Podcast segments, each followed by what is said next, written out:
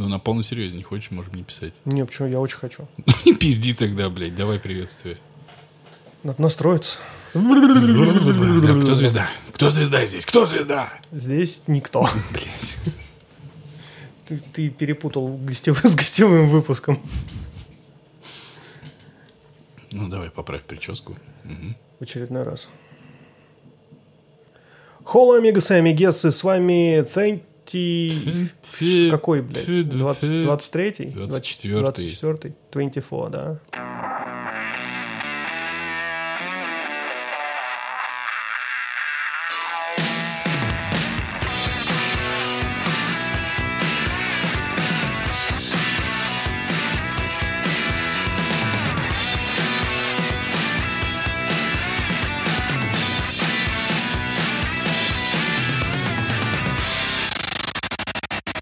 Здравствуйте, дамы и господа. С вами 24-й выпуск подкаста «Не очень бешеные псы», где два давно и очень не бешеных пса говорят о том, что не очень. Ну, получилось. Вот у всех-то разрыв. А что ты не продолжил-то? Год 93-й. Москва. Борис Ельцин. Мне все до сих пор нравится вот эта детская лопатка. Именно этой лопаткой был забит до смерти преступный авторитет. Вот надо было еще музыку вот эту. Ну а ты тогда дальше говори, что там у нас программные заявления. Программные заявления. Сегодня хотели бы поговорить обо всякой хуйне, которая не очень. И о ней поговорим. Охуенные у тебя программные заявления. Но мы быстренько скажем, что мы попробуем опять удержаться в хронометраже, не грузить вас двухчасовыми, трехчасовыми полотнами нашими. Будем говорить только лишь по существу. В связи с этим мы начинаем и переходим к темам. Мне кажется, я сделал хуже, чем ты, поэтому, возможно, я это вырежу. А может быть и нет. А может быть и нет. Пидор-ответ. Вот такое прям приветствие было бы прям замечательно. Вот бы его записать, да? Как-нибудь, хоть раз.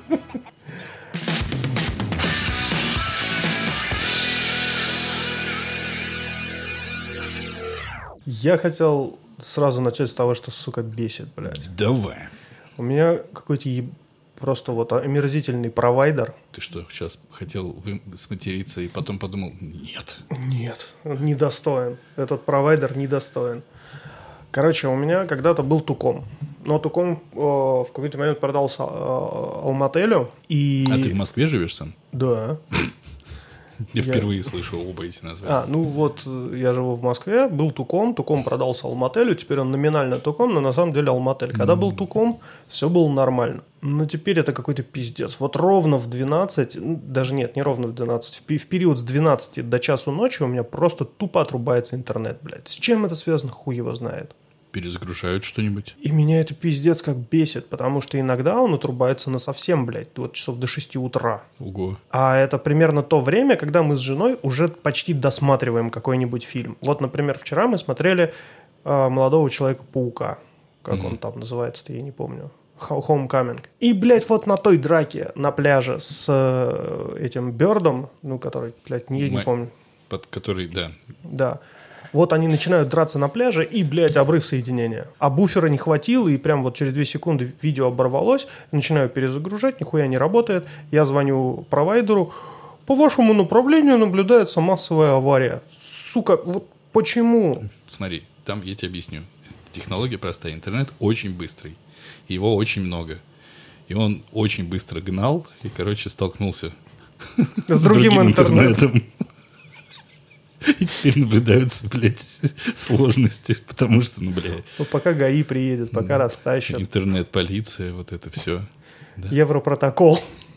А просто разъехаться они не имеют права уже. А потом, блядь, попробуй забери свой интернет со штрафстоянки. Во-во. И так до 6... Это ты дома спишь, а кто-то едет на штрафстоянку, уговаривает отдать интернет обратно. Короче, это пиздец. Я так и не досмотрел «Человека-паука», поэтому не могу ничего сказать по этому поводу. Он ничего особого... Можно один билетик в ад, пожалуйста. И не представляет из себя, если честно. Но... Да похуй. Это называется дроп. Скажи... Потому что... Ну, причем дроп не по своей воле. Иногда ты сам что-то дропаешь, начинаешь смотреть сериал, он тебе не нравится, выключаешь. Интернет в районе. Но такой, здесь да вот, в пизду, короче. Но здесь дроп, это, знаешь, такой вот прям обидный дроп, который через 3... Ну, после 35 у тебя случается такой, ну, я типа вот устал, много работал, перенервничал, поэтому... Вот такой дроп. Прям вот приуныл. Ну... И ты, блядь, ну ты смотрел, ну как бы... Я еще начинал его смотреть с таким, знаешь, типа... Блядь, ну это Марвел, ну это Человек-паук, ну что там будет? А тут прям втянулся, прям ну, интересно стало. Он там что-то пиу-пиу этими паутинами просмотрено. Across the Universe. Да, он хорош. Он прям прекрасен. Охуенен. Охуенен, базара нет. Все, что ты сказал, прям неистово плюсую по всем фронтам. Через что ты смотрел? Устройство какое было? Через NVIDIA Shield. А ее нельзя разве подключить, раздать куда-нибудь Wi-Fi и подключить? В смысле, с телефона? Не, у меня был резервный. У меня есть резервный Wi-Fi, но его надо активировать через личный кабинет МГТС. Это, блядь, геморрой. Ну, то есть проще было лечь спать уже. Эти проблемы первого мира. То есть вообще тебе нужно было просто открыть еще одну вкладку в компе и так... О, господи, нет. Ну нет, комп-то в спальне, где дочь спит. С телефона это невозможно сделать. Ну, в принципе, возможно, да. Но нахуй. Ну, не ради Человека-паука. Да, потому что ты же активируешь точку доступа на месяц, потом с тебя 200 рублей списывают. Не, ну это вообще бесчеловечно. Бесчеловечно. При том, что я его на Кинопоиске смотрел, там же еще тоже забашлять надо. Ты за него еще и заплатил. Ясен хуй. Я потребляю только лицензионный контент. Как ты помнишь, за майора Грома я тоже заплатил. Знал бы я на тот момент, что... Кому я плачу? Ядрить я бестолочь.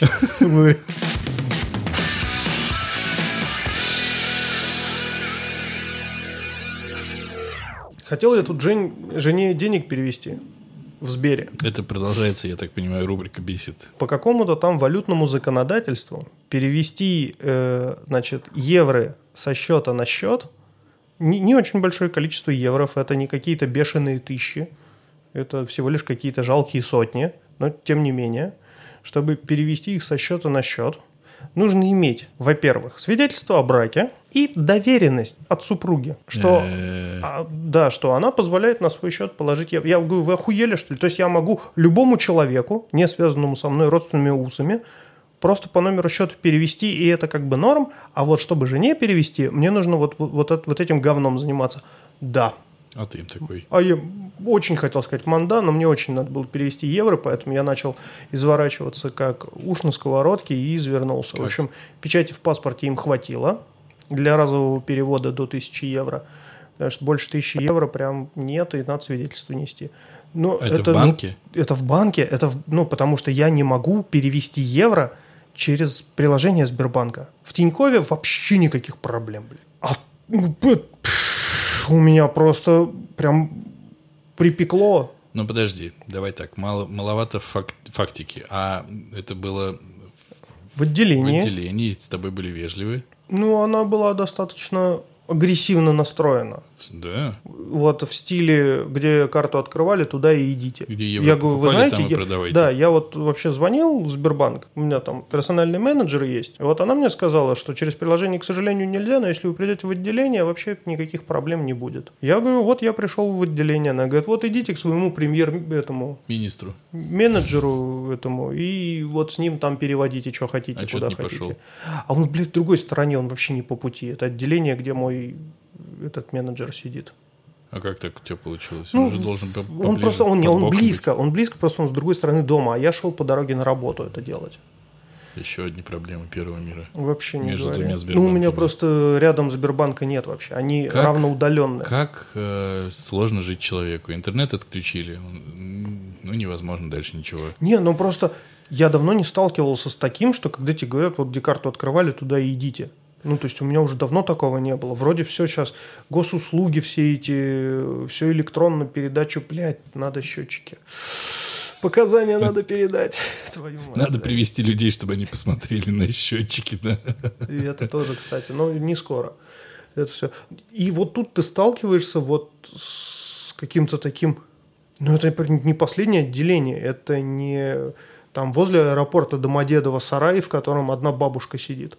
Да, это ты прям нормально. Ты вообще путаешь аэропорт Домодедово, сарай это все. Не доезжая до аэропорта Домодедово, в поле стоит сарай, на котором написано Сбербанк. Там сидит одна бабушка. Не в самом аэропорту Домодедово, а по дороге.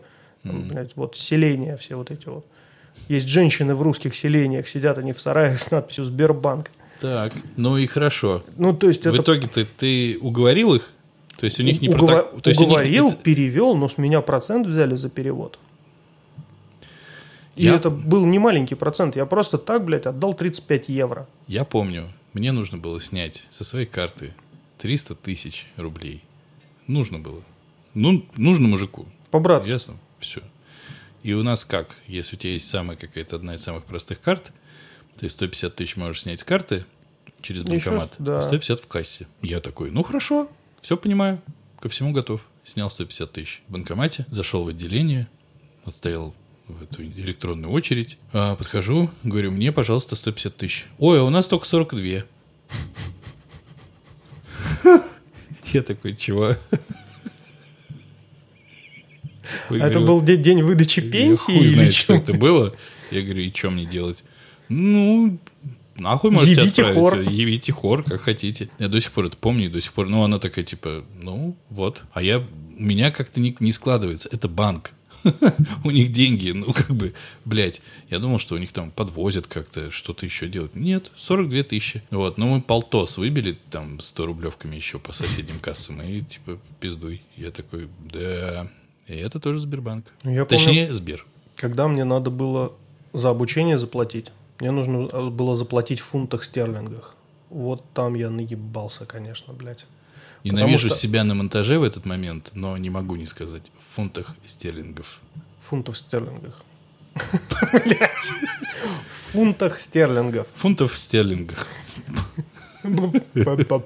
Я пошел в отделение в обычное, ну, как там... Тогда же не было приложения Сбербанка. Не было. И как? Не было приложения Сбер, вообще ничего Когда-то этого не было. Когда-то вообще приложения не было. Ну, были отделения Сбербанка, были карты. Ты мог прийти и вот что-то сделать. Я пришел в отделение, говорю, здрасте, забор покрасьте. Мне вот надо открыть счет в фунтах, положить, значит, поменять рубли на фунты, фунты положить на этот счет и заплатить вот по этим реквизитам. Она такая, о, а у нас этого сделать нельзя. Я такой, окей, а где можно? Нигде. Я вам не подскажу. И окошко закрыла и заперла изнутри. И такая табличку «Обед». В 5 часов вечера. И сидит там, да, еще смотрит. Уйдет, не уйдет. Может, он меня не видит. Я, короче, доебался до какой-то женщины там. Извините, а вы фунты в стерлингах не поменяете мне? Фунтов в стерлингах. Есть у вас немножко? Мне за учебу Нет, буквально. Я говорю, вот что мне делать, куда мне идти? Она там какая-то главная была. Говорит, ну вот вам надо в одно отделение поехать, там вам счет откроют, но деньги вы там на фунты не поменяете, потому что фунты у нас есть вот только в 3 отделениях по Москве. Я такой, в смысле? А она такая, трусы свисли. И ты такой, спасибо. И я просто охуел, ну как это так? Ну, то есть это, я понимаю, там евро, доллары, они там в каждом отделении есть. И то оказалось, что не в каждом. Некоторые отделения не работают с валютой, вот прям принципиально. И главное, ты бы как-то это должен был, наверное, знать. Ну, то есть... Так ты... она на меня еще смотрела, типа, молодой человек, блядь. Ну, стыдно же не знать такие вещи. Такой...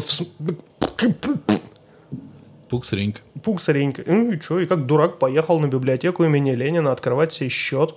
Потом пиздец куда-то, какой. Блядь, на Маяковскую менять деньги на фунты и там их вот класть на этот счет. Потом поехал обратно на библиотеку и там писал заявление на перевод по реквизитам. Она мне, знаешь, что сказала? А у меня вот там типа было 4 дня, чтобы заплатить. Она такая, ну, в течение 2 недель они типа поступят. Сколько? Ну ладно, здесь платежки можно решить все-таки. Ну, по факту так и решили платежки. Ну, только ты понимаешь, да, что платежку тебе дают на русском? Ну, это уже, да, манда. В общем, понятно. Я тогда тоже расскажу историю еще про Сбербанк. Давай. Про Сбербанк. Не Сбер? Мне нужно было перевести 10 тысяч. И я пришел в отделение, и мне нужно было переводить через отделение. То есть прийти в кассу, наложить туда 10 тысяч, вот, чтобы они отправили по реквизитам куда-то там. А мне нужно было дистанционную работу какую-то оплатить. Это было 10 лет назад. И я пришел, отдал деньги, они заполнили реквизиты, дали мне бумажку. Я сфотографировал эту бумажку, отправил человеку, которому должны были прийти деньги, и ушел. Все. Обычно они приходили чуть ли не в этот же день. На карту зачислялись человеку. И через 3 дня она мне пишет, а где деньги? И я такой, в смысле? Пошел в отделение, прихожу, говорю, где деньги? Она говорит, какие деньги? Я говорю, 10 тысяч. Они говорят, молодой человек, вы бы поимели совесть. Я такой, чего? Они такие говорят, ну, вы обманули кассира, и сейчас еще имеете наглость прийти и требовать, чтобы эти деньги дошли до адресата. Я такой, что? Они говорят, вы, и мы видели это в камерах наблюдения, деньги не отдали, а их тиснули. И по факту кассиру пришлось из своего кармана расплачиваться за недостачу. Хотя ни за что она не расплатилась, деньги-то никуда не пришли в итоге. Это я только сейчас понял, спустя 10 лет. Подожди, а ты как-то деньги не отдали и их тиснули? Я деньги не отдал, как будто бы. И как будто бы пострадала кассирша, и на нее все наехали, но вот посмотрели камеры и сказали, что это вот этот подлец и мерзавец. Вот, и я говорю, ну хорошо, тогда давайте я тоже посмотрю камеры.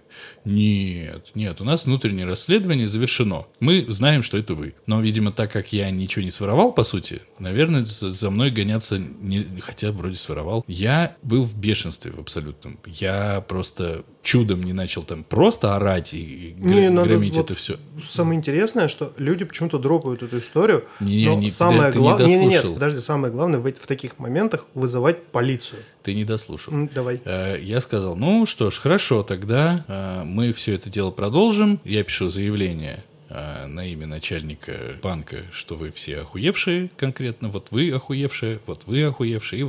И давайте мы дальше вызывать будем полицию, суд, все что угодно. Но вы твари и говноеды. Они такие, блядь, вообще не вопрос, короче, нахуй. Все, блядь. Пиши, давай, типа. Ну, там практически уже на ты. Уже, че, блядь? Ну, ты у тебя яйца есть, конечно, но ты мразь, блядь.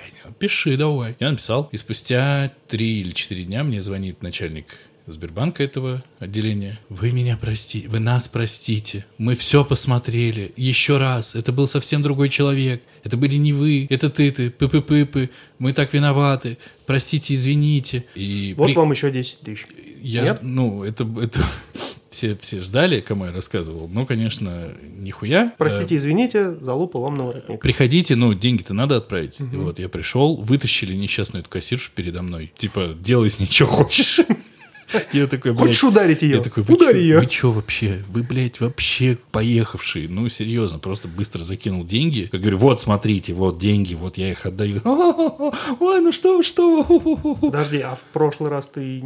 В прошлый раз... А, нет. Получилось, что ты не положил деньги. Как ты там... Вот это я уже, блядь, не помню. Ты видел, как я эту историю рассказываю? Да. Я очень ее плохо помню, кроме того, что меня оскорбили, но потом извинились. Но деньги в итоге каким-то образом я отправил недополнительные. То есть где-то они их то ли нашли, то ли еще что-то, то ли они нашли того, кто их спиздил. Не знаю. В итоге все кончилось-то, в общем, хорошо, но вот эти вот обычаи, что сдаем тебе, значит, провинившуюся дело, хочешь палками ее бей, хочешь зарежь, нам наплевать, она такая вообще, нам среди нас ей не место, жуть.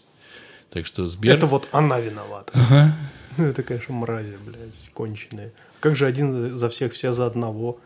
Мы пиздили 10 тысяч вместе, отвечать тоже будем вместе. И во всем этом прикрываю вас я. Директор такой выглядывает. В общем... Горошинки в одном стручке, он же тоже зеленый. Пиздец, конечно, мрази. Но будем считать и надеяться, что все стало гораздо лучше. И сегодняшний твой поход доказывает. По крайней мере, тебя не обвинили в воровстве. Да.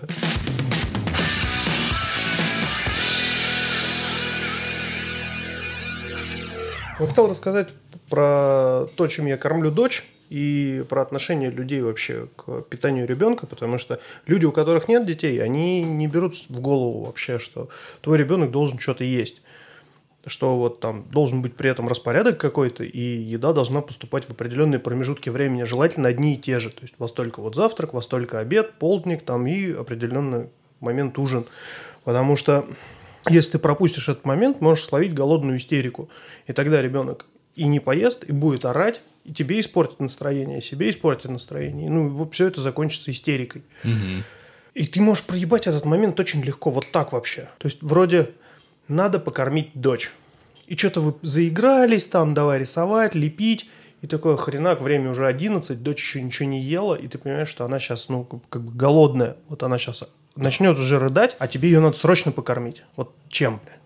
И я понял, что у нас дочь в основном сидит на тесте. То есть, прям быстрые углеводы. Это пельмени, корочки от пиццы. Очень удобный ребенок. Заказываешь пиццуху, сам ешь пиццуху, ребенок доедает за тобой корочки. Причем ты, ты предлагаешь ей нормальный кусок пиццы. Дочь, смотри, вот треугольник классный. Можно вот этот треугольник есть, и треугольник вкусный. Мне не нравится. Он с запахом перца. А ты берешь там самую простую сырную, чтобы там вот она не острая, ничего. Дети должны любить пиццу. Нет, моя не любит. У нее вот любимая еда – макароны, пельмени. Пельмени – это прям... И это жестко, потому что ты же должен давать еще разнообразное питание. Творожки, овощи. Попробуй, блядь, в ребенка овощи запихать. Хрена с два вообще. Ну, только целиком, если. Смотри, птичка, где? Это был помидор. Фу, не люблю помидор. И, то есть, ребенок не ест зелень вообще. Никаких салатов. Есть ограничения на цвета. Там, если вот мандарин, он должен быть обязательно вот оранжевый с мягкой шкуркой. Это так и есть мандарин. Нет, бывают красные мандарины, бывают желтые мандарины, и у них у всех шкурка разной толщины, а здесь прям должна быть жирная шкурка и бархатистая. Вот если она другая, все, нет, это не мандарин, это я есть не буду. Так. Киви. Что это за говно вообще? Ты спрашиваешь? Да, дочь спрашивает. Бать, это вообще что, это едят? Ты что, дурак? Почему это не бритое? Если яблоко, то там еще... Блять, попробуй угадай. Во-первых, надо снять кожуру. Это нормально. Ты с фруктов, овощей снимаешь верхний слой. И... Схуяль, блядь, это нормально. Нет, это нормально, это правильно, потому что очень много загрязнений, которые ты просто физически не можешь снять посредством мытья даже с моющими средствами. Я считаю, что яблоки чистить – это стыдно, хотя чищу. Стыдно, у кого мелкому. Видно. Вот у тебя видно? Видно. Тогда стыдно. У меня не видно, мне не стыдно. Да. Короче, вот ты почистил яблоко, вынул из него сердцевинку специальной штукой. И дальше обязательно должен быть вопрос. Дочь, колечками или дольками? Или целиком? Потому что каждый раз ответ вот... Блядь, или мне нахуй пойти. Да, абсолютно рандомный. Ты вот сделал дольками. Папа, я хотела колечками. Пап, ты тупой. На самом деле, я сколько лет с тобой живу, блядь, ты реально тупой. Вот нихуя ты ничему жизнь тебя, блядь, не учит. Я же в прошлый раз сказал дольками. Значит, сегодня-то целое должно быть. Вот именно это же логично. Творожок – это потребление творожка. Это, блядь, как азиатское порно. То есть, если ты достаешь ей творожок, яблоко, банан... Сейчас, осторожно, давай. Да. Ты дочь, про детей говорим все еще. Дочь тут же раздевается, лезет в ванну, включает душ, размывает этот творожок под душем, он плавает в ванной, и она плавает в ванне и пытается ловить его ртом. What the fuck? Это потребление творожка у нас так происходит. Где вы свернули, блядь, все не туда? Что вы ей показываете? При этом происходит, блядь, демонический смех еще из ванной. Мы просто с женой вот так вот стоим в дверях, такие, блядь. Это, между прочим, из тебя вылезло. Потому что это жутко. Идею доставать, да ну нахер. Но, с другой стороны, ребенок потребляет молочные продукты. Все, заебись, мы лучшие родители года прям. Ты знаешь, что не обязан человек потреблять молочные продукты? Может не потреблять. Если может не потреблять, но например, кальций каким-то образом должен поступать в организм ребенка, если он уже снят с грудного вскармливания. И если ты не даешь кальций отдельно. Хорошо, там с витамином D3 мы разобрались. Как его давать мы умеем. Уже, там придумано. Плюс там необходимый комплекс еще мы придумали. 1 мармеладный мишка в день. И это прям бомба. Мама, можно мне 2 мишку? Нет, но он же называется 1 мармеладный мишка в день. И это хитрость, это лайфхак, это классно. То есть, какие-то витамины мы даем. То есть, то, что не поступает еще с зеленью, мы можем там искусственно додать с помощью витаминов. Но, блин, она не ест мясо вообще, кроме как в сосисках и пельменях. То есть, она не ест мясо вообще? Не, сосиски, пельмени. Сосиски, конечно. Есть же вот. Главный там, мясной продукт. Курочка на пару. Отдельно вот ниточки ты и рвешь, выкладываешь красиво. Не, а будет по всему столу просто. Ни одной не попробует. И... Во всех книжках написано, ребенок привыкает какое-то время. Нихуя не привыкает. Он не просто, я не буду мясо. Точно, мясо вкусное. Нет, не вкусное. Нет, так нет. Нет, так нет. Как коллаген, вот это все, это ж надо как-то запихивать в ребенка. Дочь, послушай меня, коллагены. Ты серьезно, дочь? Ой, я ей тут про яды объяснял часов 5. Что такое яд, что такое отравление, какие виды отравлений бывают, что такое токсины. Не может не вспомниться мой любимый сериал «Друзья», в котором Росс объяснял доставщице пиццы, почему газ из плиты пахнет. Он такой хотел склеить. Он в совершенном был ауте от того, что он очень волновался, и он говорил, вот ты, например, никогда не задумывалась, почему газ из плиты пахнет? Она такая, а? Он говорит, природный газ... Он не имеет запаха. А на самом деле пахнет метан. Она такая, чего, блядь? Просто забери пиццу и, пожалуйста, нахуй никогда больше. Я прям представляю, 5 часов, да? Ты зачем так? Издеваешься. Ты маленький человек. Ей интересно. Она спрашивает, папа, что такое яд? Я говорю, ну это вот... Папа, а как приготовить яд? А сколько на 90-килограммового человека яда надо? Папа, ты меня за эти 5 часов уже так затрахал. Нет, сегодня, доча, мы с тобой готовим яд. Берем жабу. Шкаблим ее. Нет, зеленую не бери. Зеленую полошу, это для мамы. Короче, такая, блядь, непростая история с кормлением ребенка. Казалось бы, что сложного покормить ребенка? Все сложного. Вообще все сложного. А как тебе? Хочу суп. Пожалуйста, вот суп. Не хочу суп. И вот это вот молниеносное желание залить в него суп просто через воронку. Ну и нахер тогда и на голову ему наливаешь. Просто, да, очень часто приходится с ним бороться, потому что, сука, в смысле ты, блядь, не хочешь суп? Ты 3 минуты назад подтвердил в 6-й раз, что ты хочешь суп, а сейчас ты суп, блядь, не хочешь. А что ты хочешь? Пельмешки. Нет, блядь, пельмешек. Не планировали сегодня на тебя пельмешек никаких. Ешь суп. Папа, пожалуйста, я хочу суп, да, суп, я вообще... И у меня свой лайфхак. Я такой, да похуй. Такой типа, не хочешь? Не хочу, ну и все. А пельмешки? И пельмешек тебе не будет. И он сидит, смотрит такой. Но я не ору, ничего, я просто такой, окей, все.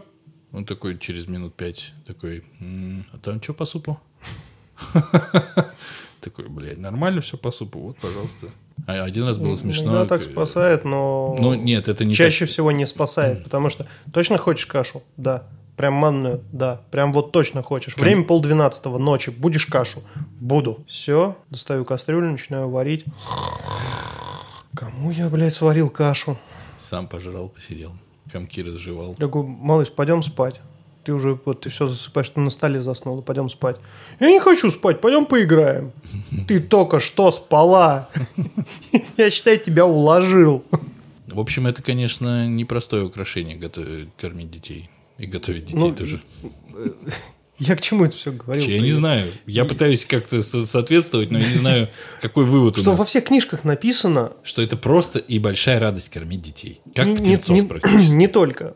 Это меня тоже бесит. Но основное, то, что меня бесит, что ребенку необходим вот комплекс разнообразного питания. Значит, вы должны давать ему вот это, вот это, вот это. Блядь, там все, что там написано, это никогда в жизни, блядь, невозможно приготовить. А даже если ты приготовишь, ребенок никогда в жизни это жрать не будет. Брокколи на пару. Ты когда-нибудь видел, чтобы хоть кто-то делал брокколи на пару? Да.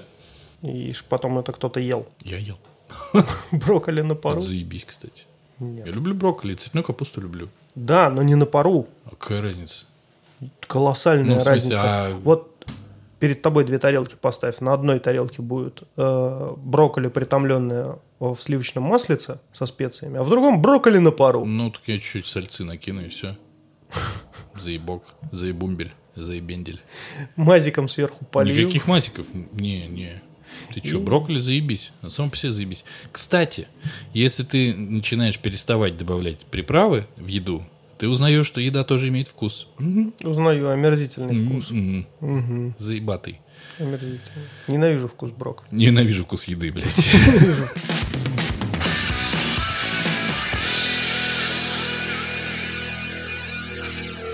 Какими мы были в детстве? Я посмотрел фильм «Середина 90-х».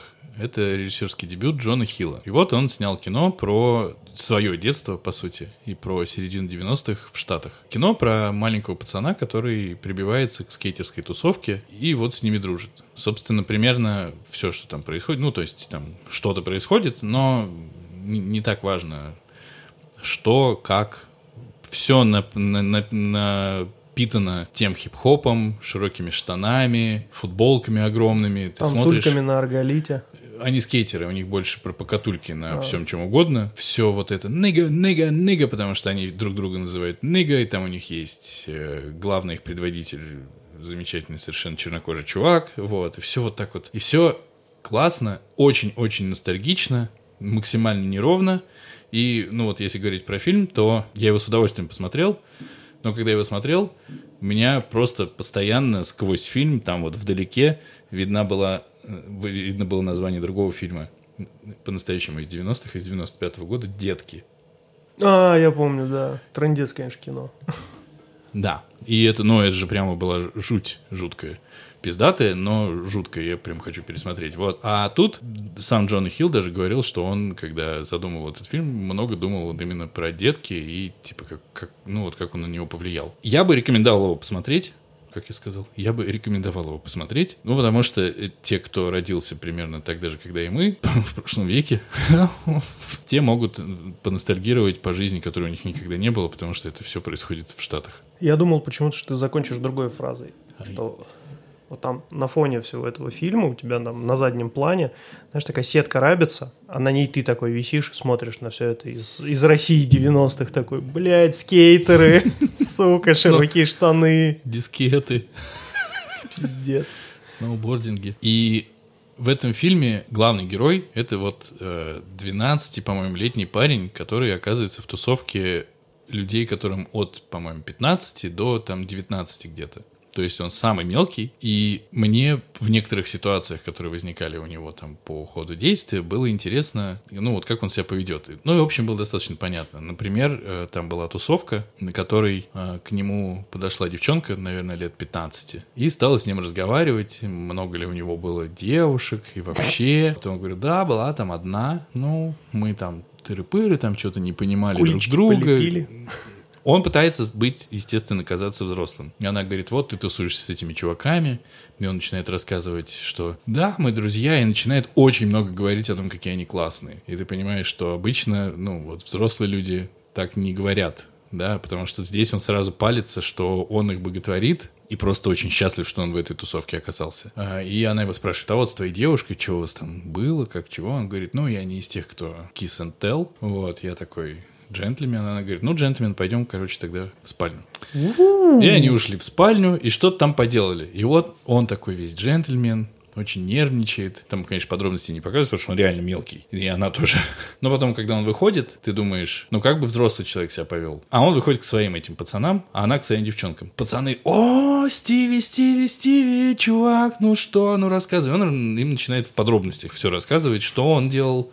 Но потом показывает, что она тоже в подробностях рассказывает, что там происходило. И у меня возникла мысль, что очень интересно было бы посмотреть на нас, ну, на тебя, на меня, со стороны, вот в те годы, когда нам было по 12, по 13 лет, когда не было никакого жизненного опыта, кроме 12 прожитых лет, и они были там у всех свои, но ты не мог сравнить ни с чем, что происходит вокруг, ты просто жил. И это... Блять, это так как-то стало мне интересно. Ну, потому что я понимаю, что ты вот смотришь на какого-нибудь мелкого, который вот начинает рассказывать про какую-то еблю пацанам, и думаешь, ну, бля, это не круто, чувак. А потом понимаешь, а ты-то как бы себя повел? Ведь ты же только что в этой компании поднялся на невероятную высоту для себя.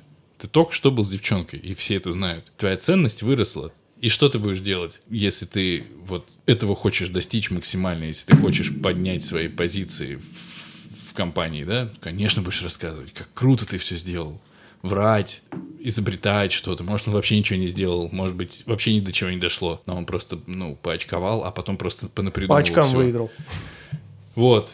Вот. Так что здесь нет, на самом деле, ну, дальше никакого... Я не буду свое детство вспоминать. Там столько стыдного. Я похоронил это просто под бетонной плитой трехметровой и никогда не вскрою этот могильник. Ну, зря. Иди-ка ты нахер. Ты вспомни просто... Спешл запишем. Да, спешл. Вот, можно спешл записать, но никогда его... Второй спешл в планах. Никогда его никуда не выкладывать. Потому что, чувак, ну ты вспомни, как мы росли. Вот в 12 лет. Ты помнишь себя в 12 лет? Я просто помню.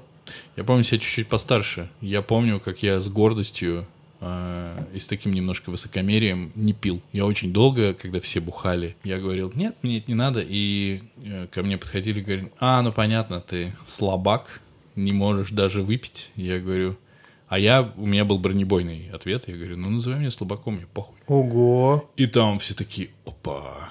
А как с этим чуваком вообще тогда быть? Он так... И я чувствовал прямо свою крутость внутри. Но я просто, конечно, очковал, что меня запиздят дома, поэтому я такой, лучше я не буду пить здесь, чем потом пизды получу дома. Первый раз я напился в 14, я, помню, тебе рассказывал эту историю.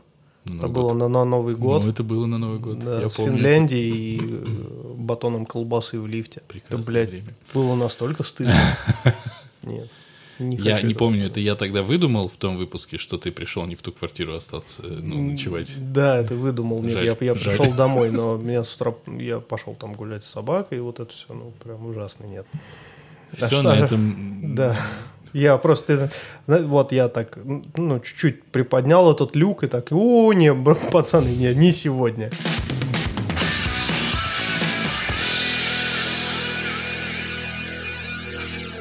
Я посмотрел мультик от Пиксара недавний, который, кстати, до сих пор еще в кино где-то идет, «Душа». Мне он очень понравился. Он мне до такой степени понравился еще до того, как я его посмотрел, что я его сразу купил на Кинопоиске. Он не по подписке? Нет. И, ну, я подумал, ну, как бы, я бы в кино же все равно куда-нибудь пошел. На что-нибудь, наверное. Ну, почему не купить примерно по стоимости билета, чтобы оно было с тобой, типа... лайк всегда. Я знаю вот это отношение мировое к Пиксару, что Пиксар творит чудеса всегда, что вот только ты смотришь мультик от Пиксар, и все, и типа ты просветляешься, и прямо как будто перерождаешься, и всякое такое. Что хочу сказать. Это охуенно выглядящий мультфильм. Просто охуенно. Там есть мир людей, есть мир как бы после смерти, и в этом мире после смерти есть души. Я не буду сюжет рассказывать, но... Или, ну, кратко, если то, музыкант, который не нашел как бы успеха в жизни и работает учителем школьного оркестра, преподавателем, получает шанс сыграть с настоящей джаз, в настоящей джаз-банде. Он пианист. И как только он получает этот шанс, он бежит радостный, значит, всем звонит, рассказывает, что наконец-то все случилось, и погибает. Блядь. Ну и дальше всякие приключения его души и там всякое такое. Не буду рассказывать, его стоит... Душевно. Душевно его стоит посмотреть, он классный. Но вот сказать, что он тебя берет в свои пиксаровские ручки, выворачивает наизнанку и меняет, ну, блядь, не могу. Я сидел, вот это, знаешь, когда ты прямо предвкушаешь, ну, Пиксар... Ну давай, дорогой Пиксар, вот сейчас будет, да? У меня такое было с этим самым, с Тайной Коко. Я знал от кучи людей, которые посмотрели, что типа хочешь ты, не хочешь, мальчик ты, девочка, бородатый мужик, неважно, ты будешь рыдать. Я такой, я вас умоляю, чего? Я все это знаю. Ну, в смысле, я знаю, что я должен рыдать, а знаете что, значит, я не буду рыдать, ясно? Такой, все. Я рыдал. Серьезно, я... Причем, знаешь, как, да типа... на каком моменте-то, блядь? На песне. Клянусь. На какой? Ну, в конце, когда у нас прабабушка поет. Чувак, я смотрел... Чтобы ты понимал, я его смотрел и такой... Еще не рыдаю. И не собираюсь, не рыдаю. Такой, ой, бля, я, кажется, рыдаю. Вот это так было, серьезно. Но это вот... Это для меня... Мы с дочерью посмотрели. Я, ну, не то, что не рыдал, у меня даже ком в горле не это стоял. Это для меня настоящее... Извини, что я тебе не даю сказать, потому что ты перебиваешь меня. Мразь. Не, мне просто интересно было, на каком моменте я ты рыдал. Я тебе сказал, да. Вот. И это для меня чудо. Вот это, когда против моей воли из меня вынимают слезы, это прямо да. Потому что я видел, ну вот там кто-то умер, вот это вот воспоминания какие-то. Да, это все трогательно, но я, извините, сухой, абсолютно сухой. Ничего со мной не сделаешь. А тут я рыдаю. Прямо слезы льются, все нормально. Я такой, понятно. И вот я думал, что как-то так же против, знаешь, моего настроя или моей воли сработает со мной душа. Нихуя. И плюс ко всему, душа заканчивается так, что ты вроде бы и хотел, чтобы она так закончилась, но думал... Наверное, вы могли бы что-то придумать. Что-то... Ну... Рейтинг возрастной какой у нее? Да никакого. Типа 6. То есть, ну, там ничего нет такого. Ну, кроме темы смерти. Я к тому, что, да, с дочерью можно же посмотреть. Ну, я считаю, что, конечно. Если ей это будет интересно, то да. Ну, но вот там, понимаешь, там есть мир Нью-Йорка, и он настолько... Ну, если будешь смотреть, обязательно удели этому телек, звук. Ну, конечно. Потому что вот над этим там прямо работали охуенно. И вот когда ты втыкаешься в Нью-Йорк, ты иногда... Вот в чем здесь сработало чудо Пиксар? Что ты иногда забываешь, что ты смотришь, блядь, мультфильм. И это при том, что они не делают реалистичные какие-то фигурки. Просто настолько они втягивают тебя. Они тебя погружают в это дело. Ты подключаешься, и действительно и звук... все охуенно. Потом то, что происходит на небе, условном, тоже очень классно. И своя атмосфера. Ну, понятно, там не с чем сравнивать. А тут вот звуки города, метро, там чего-то еще. Супер круто. Супер круто по части вот продакшена. Ноль вопросов. Но все равно как будто души в этом мультике не хватает. В душе нет души.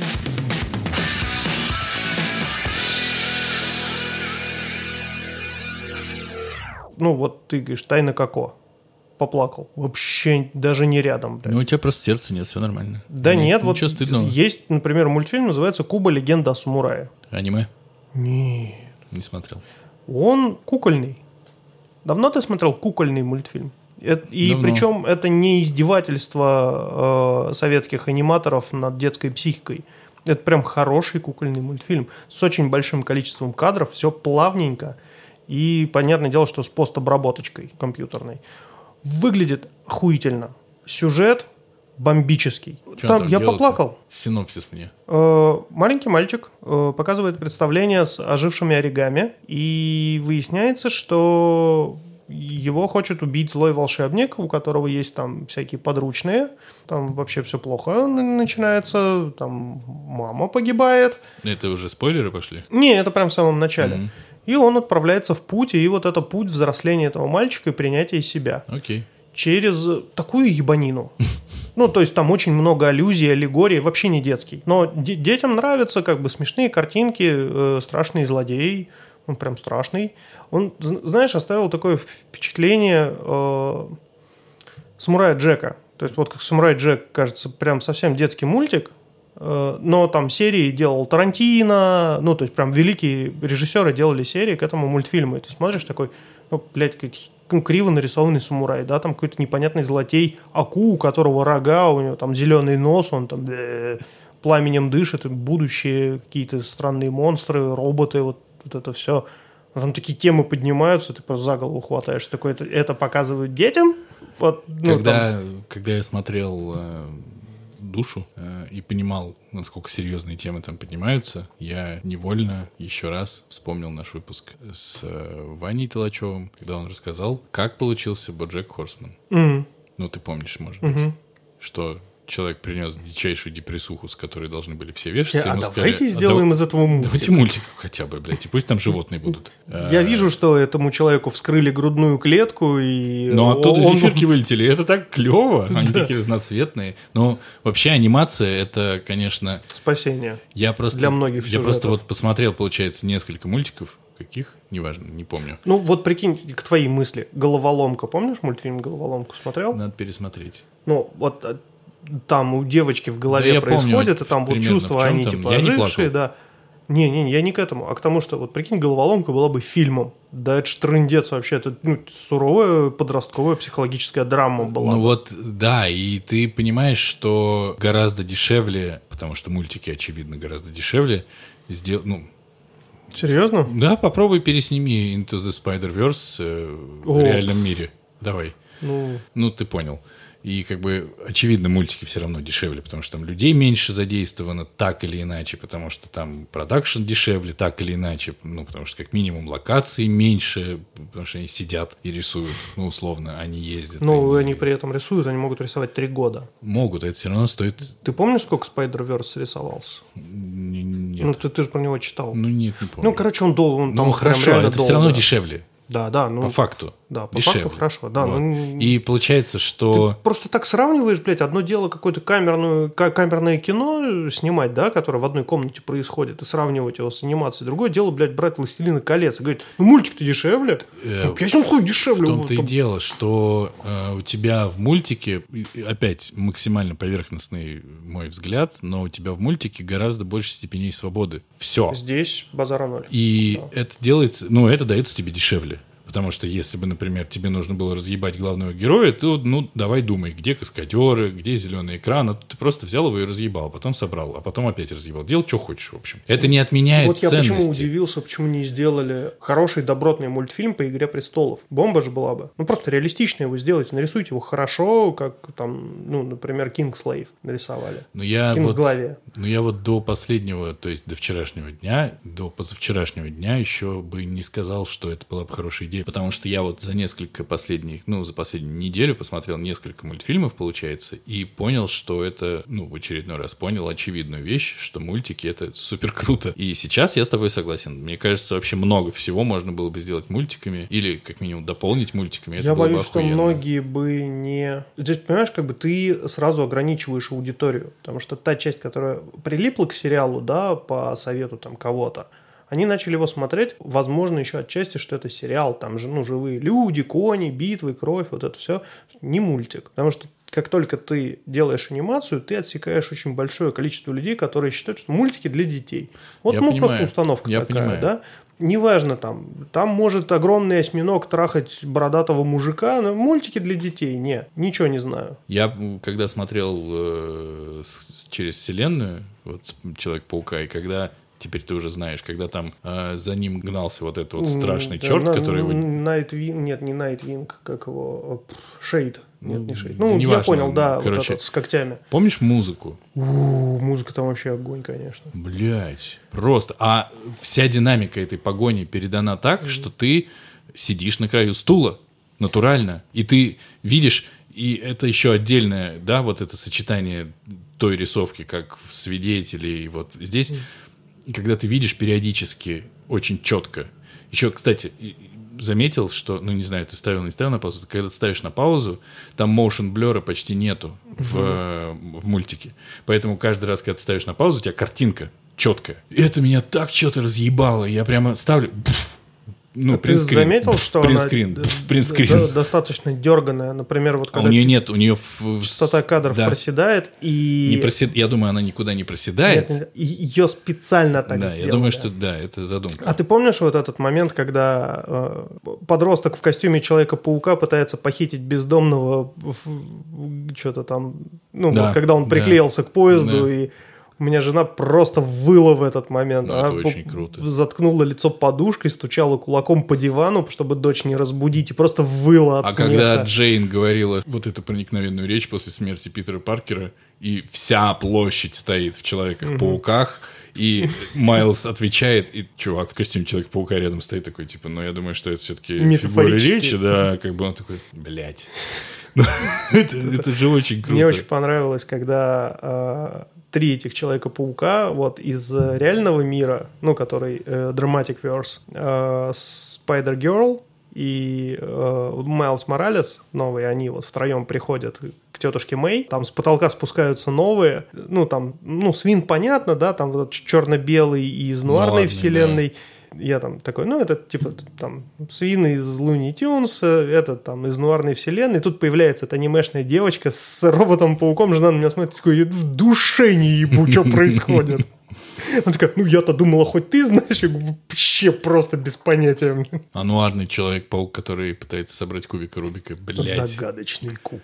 Это что, фиолетовый? Нет. Клёвый. А ты заметил, как он разговаривает? Конечно, блядь. Это 60-е прям. Это все. И когда там... у меня это был дядя Бенджамин. Дядя Бенджамин, блядь. Это очень круто. Это очень круто. И прямо... Я смотрю, вы повеселились здесь на славу, подзаборная шпана. Очень, очень, очень. А Кингпин. А самое смешное, что... он, конечно, отрисован просто бомбически. А самое смешное... он отрисован-то как раз очень схематично. Но при этом бомбический. Но при этом он идет в кадре, и у него эта маленькая голова и огромное, закрывающее весь кадр тело, и ты понимаешь, что он, надвигается. Не просто подходит, а он надвигается. И еще, я же не фанат комиксов, и я вообще ничего про них не знаю. Но я смотрел на Netflix «Сорвиголова», который выходил там. И это... Подожди, фильм или сериал? Сериал. Который... Один из самых последних был, который они закрыли. Или потому что у них права отобрали, или еще что-то. И там был Кингпин, которого играл... как его зовут? Боега? Этот здоровый, лысый, которому недавно 52 исполнилось. Который еще в цельнометаллической оболочке играл. Да-да-да, он. Сумасшедшего. Я в этого Кингпина абсолютно влюбился, потому что как он исполняет эти удары, и когда он убивает Питера Паркера этим ударом, ты такой думаешь, блядь, сколько всего там напихано. Я увидел вершки, Нет, там пасхалок, отсылок, там миллиарды моря. Короче, чтобы закончить с этой темой, мультики, конечно, мега. Ну, мой тебе, короче, что, мы душу рекомендуем? Душу рекомендуем. Я тебе рекомендую, чтобы ты мне сказал, что ты думаешь. А вообще я когда... Нам надо заканчивать с этой темой, когда сначала ты посмотрел свое мнение, потом я посмотрел свое мнение. Кому это нахер надо слушать вот два разных мнения в двух разных эпизодах? Вам надо? Вам надо? Голосуйте. Что-то молчат. Или проиграете. Им, походу, похер.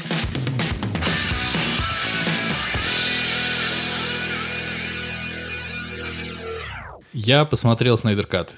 Ну, вообще, это подвиг, потому что люди реально это делают в два захода. Я так понимаю, ты тоже в два захода это сделал. Я сделал это заходов в 6.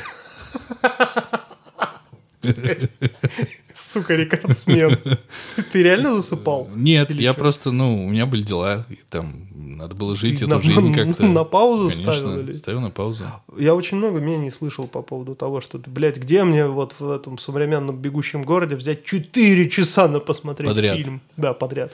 Негде. Я смотрел его на iPad'е. Я смотрел его на компе. Ну, то есть, ты понимаешь... Но я до телефона хоть не опустился? А зачем? У меня есть на Nokia 3310. У меня есть пиздатый iPad, в котором Снайдер Кат, кстати, вписывается без обрезанных краев. Идеально. Ну, как раз 4 почти на 3. Мне понравилось. Это закончилось так ебано и так обоссано, что я подумал, блядь. Но, тем не менее, вот ты его смотришь, особенно, когда не 4 часа подряд, и такой, типа, окей, заебись. Фильм на 4 вечерка примерно, да, получается. Появляется злобный Супермен, которого они выковырили, и им все говорят, не надо, не надо, не надо, не надо. Они такие, надо. И он появляется, начинает их разъебывать, а потом приходит Лоис Лейн и говорит, пойдем. Да я же люблю тебя. И он такой, ну ладно, ну пойдем. И потом... Извините, пацаны, погорячился. И потом, сколько там было катов? 2, 3. И все, Супермен уже добрый. Он говорит, мне дали второй шанс. Я должен им воспользоваться. И погнал, обнял маму и полетел. И разъебал этого Степенвульфа. И всем они, значит, факушки показали через дырку между измерениями или чем там, неважно. И все закончилось. Если бы не было вот этого вот сна про апокалипсис грядущий, который Бэтмену снится, да, и что там Супермен кукухой сдвинулся. Ты понимаешь, да, что это параллельная вселенная, где Степенвульф победил? Нет. Ты не понял этого? Нет. А как бы я это понял? Там же все показывают. Я не понял, я тупой. У чуваков эти нашивки, то есть люди-предатели, и в этом мире Степенвульф победил, туда вторгся этот, блядь, как его, главный это злодей. Это не важно, а ты мне скажи, а где я должен был понять, что есть альтернативный мир? Так тебе же его показывали. Вот эта пустыня, там, где Бэтмен, Джокер, вот это все параллельный мир. Почему я должен был понять, что это параллельный мир, а не последовательное изменение в событиях текущего мира, когда вообще-то все те злодеи, которые там есть, они собирались вернуться. И они типа, пойдем, условно, они там заканчивают свою часть, пойдем длинным путем тогда. То есть... Они собирались вернуться, и вот во снах Бэтмена, очевидно, пророческих, они вернулись. Параллельности я здесь не вижу, никакой. Но да неважно. Меня другой вопрос замучил, когда я посмотрел. Типа, Снайдер снял 3 фильма, да, получается? «Человек из стали», «Бэтмен против Супермена» и «Лигу справедливости». И «Лигу справедливости» он оставил на, по сути, клиффхенгере, по большому счету. Да. То есть... Вроде основная линия закончилась, что все в десны сосутся, да, и что Бэтмен Супермену покупает поместье. О, господи, такой кринж, и они такие еще улыбаются, ходят. И такие, а как это ты забрал дом у этой компании? Я ее купил. Блядь. Это прямо привет от майора Грома передается. В чем твоя суперсила? Деньги. Ты видел эту картинку, когда там дерево всех убивает? И такие, Бэтмен, помоги. И Бэтмен стоит, просто пачки денег в нее бросает. Моя суперсила, блядь. И он вешает этот клиффхенгер, и Уорнеры говорят, мы не хотим Снайдера больше видеть. Я думаю, а вот когда они сценарий писали, по-моему, наверное, и у Уидона это было, да? Уидона, точнее. Это же тоже было, да? Параллельные, как ты говоришь... Нет, этого не было. Этого не было. Ты же ходил в кинотеатр. Нет. Ты на Супермена ходил. На Супермена. Нет, в Супермене это было. Бэтмен против Супермена это было. Оно тянется еще оттуда. Тянется. Это же типа... Блин, слушай, чувак, я не знаю, как тебе объяснить, как ты должен был понять, что это параллельно события происходят. Это просто другая вселенная. Если это события, которые происходят параллельно, то это не клиффхенгер. Это просто, окей. ну, в параллельной вселенной какая-то пизда происходит. Но я не могу понять, где вот эти вот дорожки скрещиваются, где у нас... Нет, они нигде не скрещиваются. Точнее, в разные стороны все пошло. Это фишка мультиверс. Это вот как со Спайдерменом. Есть разные вселенные, в разных вселенных одни и те же события происходят по-разному. Нет, чувак, здесь нет заявки на мультиверс никакой, поэтому здесь... Ну, я ее не помню. Но я посмотрел последние 2 фильма вот за последние 1,5 недели, поэтому... Ну, видимо, ты просто не считал это. Видимо, это плохо написали, знаешь. Нет, ты не считал это, потому что ты не так глубоко, ну, даже не глубоко, ну, даже поверхностно не знаешь, как бы, лор. Ну, то есть, какие-то общие вещи знаешь, но... Сейчас, немножко в сторону. Я слушаю подкаст «Крупным планом». Один из 2 ведущих, это мой преподаватель из МЖК, Всеволод Коршунов. Он кинокритик. И он ведет этот подкаст, и... Так, может, мы его позовем в наш подкаст? Нахуй он нас повертит? Я тоже мечтаю его позвать. Чтобы он тебя повертел. Ой, блядь, мы все мечтаем, чтобы нас повертел. Я не мечтаю. Ты с ним познакомишься и захочешь. Вот это тот... Нет, подожди, у меня есть один краш, и все, на этом мы остановились. Но Коршунов выше всех, я тебя уверяю. И Петя бы с тобой поспорил. И он... В подкасте обсуждал майора Грома со своим соведущим, который тоже кинокритик, Даулет Жанайдаров. Вот. И он сказал, что им, ну, что майор Гром ему не очень понравился, он кинокритик, он не может сказать хуйня ебаная и стажер обоссанный. Вот. Он, ну, они не матерятся, естественно, там они взрослые люди, уважаемые, не то что мы. И ему начинает объяснять его соведущий, что, ну, вообще-то есть очень много лора, который подводит к тому, что он говорит, мне бы хотелось, когда я прихожу на такое кино в кинотеатр, чтобы я все сразу понимал, без много лора. И вот здесь та же история. Мне бы хотелось, чтобы, когда я прихожу на зубодробительный экшон, чтобы мне не нужно было перечитать перед этим 250 тысяч выпусков комиксов и вникать. Это не то кино. И если мне четко не сказали тупому, где начинается параллель, значит, это сделали плохо. Согласен. И... Но ты знаешь, блядь, ты меня сейчас заставляешь просто взять и реально пересмотреть БПС и Ты же Снайдер недавно Кат. Тоже пересматривал. Да, потому что я хочу вот отсечь, где, ну, если где я понял, что это, ну, параллель. Или додумал. Вот это будет вообще такой... Просто меня затопчут. Нет, а прикинь, Снайдер такой в Твиттере тебе пишет, ты что, ебанулся, что ли? Какая нахуй параллель? Нет, ты такой, дебил? Нет, он такой, типа, блядь, сука, заткнись, удали. Это план. Извинись. Мне очень в Снайдер Кате понравился, конечно же, Флэш. Галь Гадот. Мне очень понравился Галь Гадот. Галь Гадот, кстати, вот как раз не очень. Не потому, что она плохая, как ты говорил, актриса, а потому что, ну, ее там очень мало. С ней вообще практически ничего не происходит. Она просто вот приходит и говорит тупые фразы. А в кинотеатральной версии там еще хуже. По тупым фразам они прямо все лимиты перебирают. Это просто очень смешно. Типа, выходит Галь Гадот, разворачивается к камере, к нам спиной стоит ее собеседник, и она говорит, если мы не успеем вовремя, миру настанет конец. Я такой, блядь.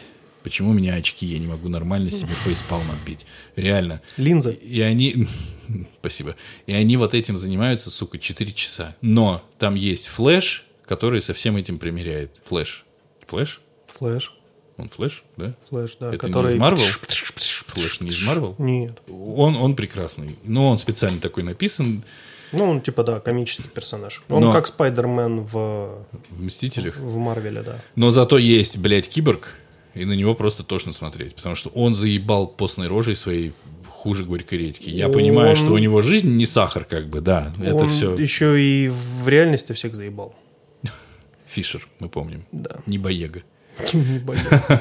После этого я начал смотреть Аквамена и посмотрел его чуть-чуть. Но Аквамен, вот весь Аквамен, вот весь держится на Момоа. Ну, нет, подожди, там есть... Никого там больше нет. Да... Ну, блядь, ну скажи мне, кто там такой же крутой, как он?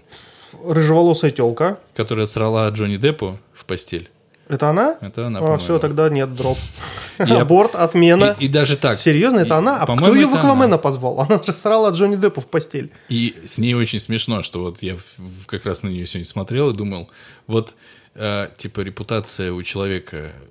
существует, и она вроде Джонни Деппа победила и заканцелила со всех сил во всем, где только можно. И вроде бы как он гондон, а она вся прекрасная, но факт, что она насрала ему в постель, с ней остался вот как бы ярлычком. И вроде она вообще молодец, Эмбер Хёрд. но она срала человека в постель. Все, это с ней навсегда в моей голове. Просто где бы ты его уже не видел. В любой голове, мне кажется. Ну вот, красиво. Ну, видишь, я просто не считал, что это Эмбер Хёрд. Я вообще как бы кастом плохо интересуюсь. Но мне запал, конечно, в душу совершенно великолепный, господи. Я знаю про кого-то. Уильям Дефо. Да, Уильям Дефо. Уильям Дефо, он, конечно, великолепен. Он абсолютно никакой, на мой взгляд. Вот честно, не в пику тебе, а просто вот я на него смотрю, он просто никакой. А еще хуже никаким он выглядит, когда его молодят. Просто. Потому что, блядь, он морщинистым родился, понимаешь? Да. Он еще в «Человеке-пауке» играл, был уже весь из морщин. Че, по «Аквамену» отчитаюсь в следующий раз? Ждем. Немножко осталось. Ну, ждать смысла нет. Ничего хорошего, я думаю, я не скажу. Ну, потому по что... «Снайдер Кату» ты сказал, что нет.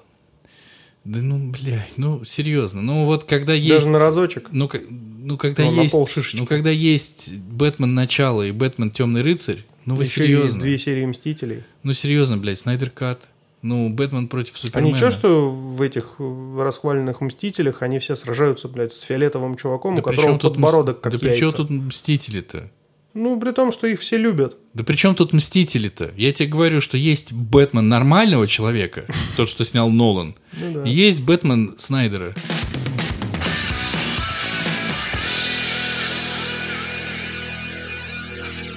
Я когда ехал на запись в такси. В студию. В подкаст-хаус. Или, как говорит Андрей, в кузницу контента. Это вот кузница контента? Но он кузница контента сам. Он как-то опубликовал фотку, где он с пивом стоит и говорит, кузница контента, сходил за пивком. Это очень смешно, по-моему. Я ехал на такси. И я уже давно привык как-то. И почему-то это стало... больше нормой, чем не нормой. Ну, вот, когда я езжу на такси, что таксисты не пиздят. А тут таксист такой, типа, дождь пошел. Я такой, а я в наушнике, я слушаю подкаст или там что-то. Я просто на него смотрю, такой, типа, чего? Оно разговаривает, в смысле? Говорит, глобальное потепление. И пауза оставляет мне, чтобы я вклинился. Я молчу. И прощупывает он... тебя темы. И он такой... Навальный. Это одна и та же тема. Дождь пошел, глобальное потепление. Это хорошо для мужика?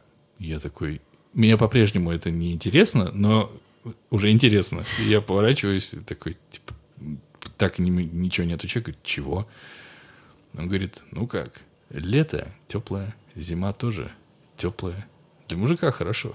Бабе своей шубу покупать не надо. Я такой думаю, ёб твою мать. Блять. Я вот раньше, когда ездил в такси, когда они начинали разговаривать со мной, я понимал, надо что-то отвечать, невежливо не отвечать. А тут я такой думаю просто, да почему, блять, вдруг? Ну, схуяли. И сижу, и молчу. Но за это он меня остановил, когда я попросил в грязь. Просто, ну, то есть, я говорю, а можно мне вот здесь? Он говорит, да, конечно. И прямо проехал мимо места, где мне нужно было остановиться, чтобы я открыл дверь прямо куда-то в говно, что я и сделал. Вот, и я... Мразь? Ну, как бы, вроде да, вроде нет, непонятно. Как да это что нет-то? Ну, потому что ты платишь деньги, его задача вести. Все, у вас товарно-денежные отношения, ты не обязан поддерживать с ним дружескую беседу. Я согласен. Это все равно, что, ну, блядь, жать руку охраннику. Вот сначала ты ему киваешь, потом говоришь «здравствуйте», потом он протягивает тебе руку, и ты ее пожал. Все, блядь, в понедельник он у тебя денег взаймы попросит. Все, вы, блядь, с ним на самом деле уже лучшие корефаны.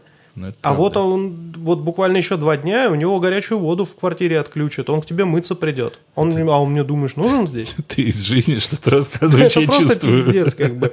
Это такие случаи... Это просто пиздец, он до сих пор живет здесь. Сплошь и рядом люди нарушают твои личные границы, ты должен... Ты прав. Действительно, как бы...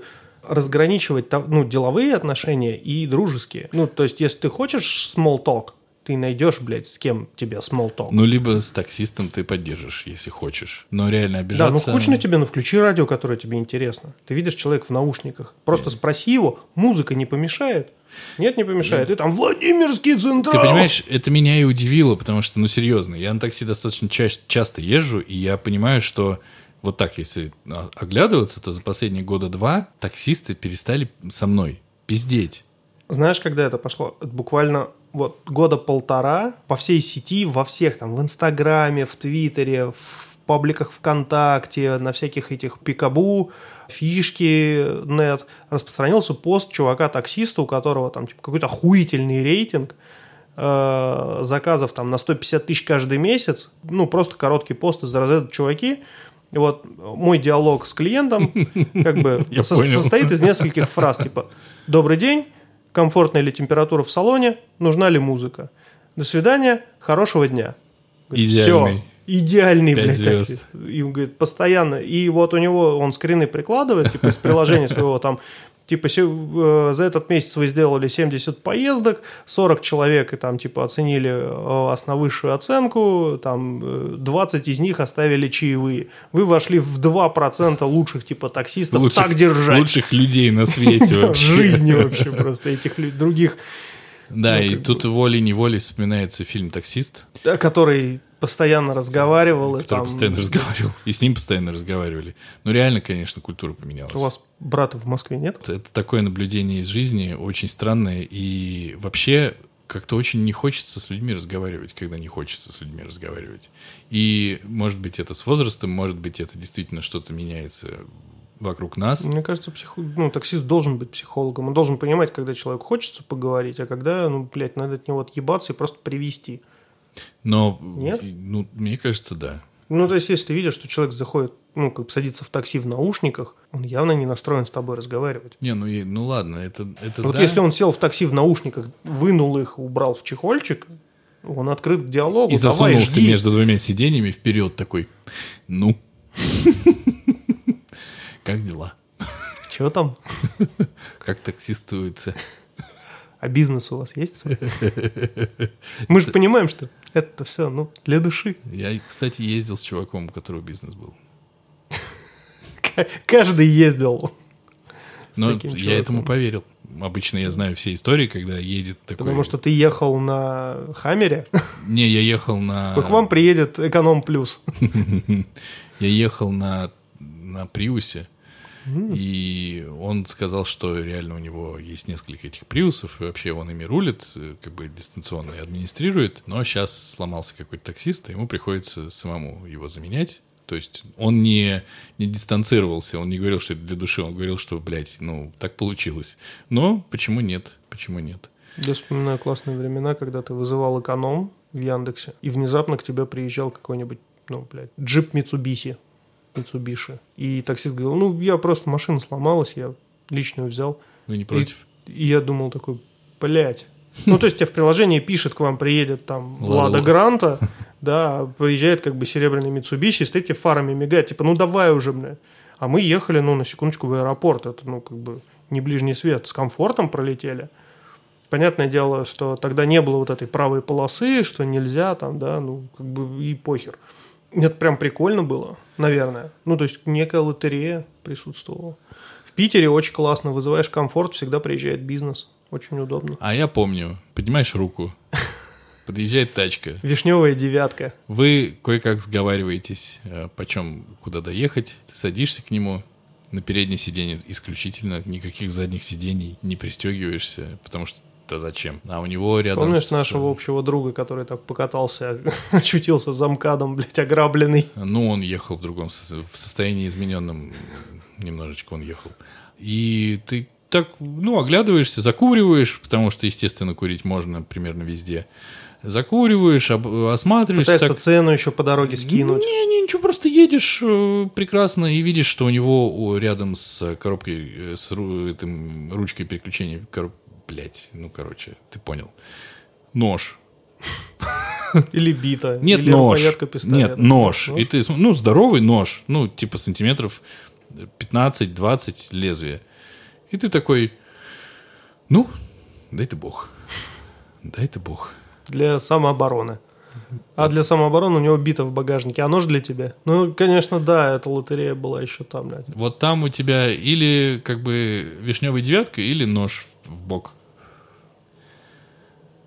Как-то мы не очень хорошо заканчиваем. Вообще. Короче, с нашим возрастом что стало лучше? Такси стало лучше. Такси стало лучше. Спасибо Собянину за это, я считаю. Думаешь? Правильно? Или как... Яндексу все-таки? Или Мацу Микельсону. Он был в Москве недавно, и при нем Москва похорошела. Похорошела. Спасибо Мацу. Ему такому.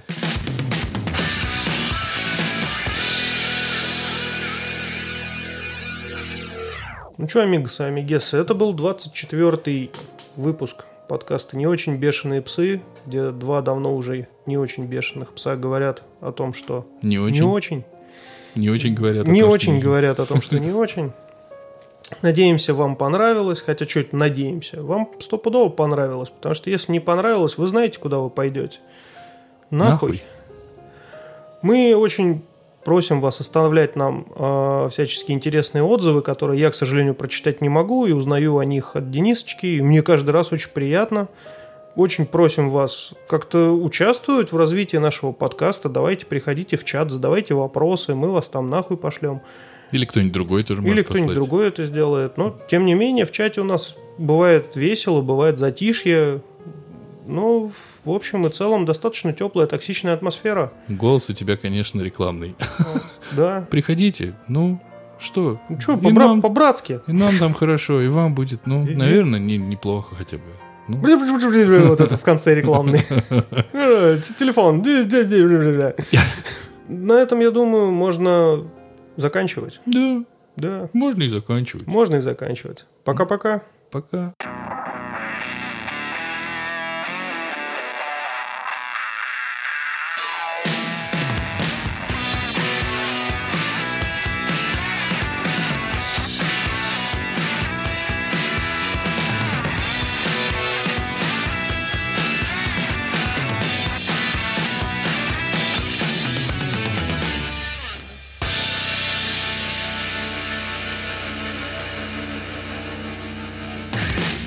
Я говорю, знаете, у меня вот грудь очень чешется, и там, значит, ну кожа немножечко, какие-то вот кожные поражения. Это у вас все от нервов. Я говорю, я знаю, что от нервов. Вот, может, что-нибудь посоветуете? Не нервничайте. Просто не нервничайте. А вы нормально спите? Я говорю, плохо сплю. Так вы и спите хорошо. Блядь, нормально питаетесь? Я говорю, ну, тут с перерывами. Так вы нормально питаетесь? Без перерывов. Без перерывов питаетесь, нормально. Вам надо побольше спать, побольше отдыхать. Ты понимаешь, побольше денег отдать стоматологу за зубы. Ты понимаешь, что это с нами теперь вот до конца наших дней? Вообще на постоянке. В пизду такую жизнь.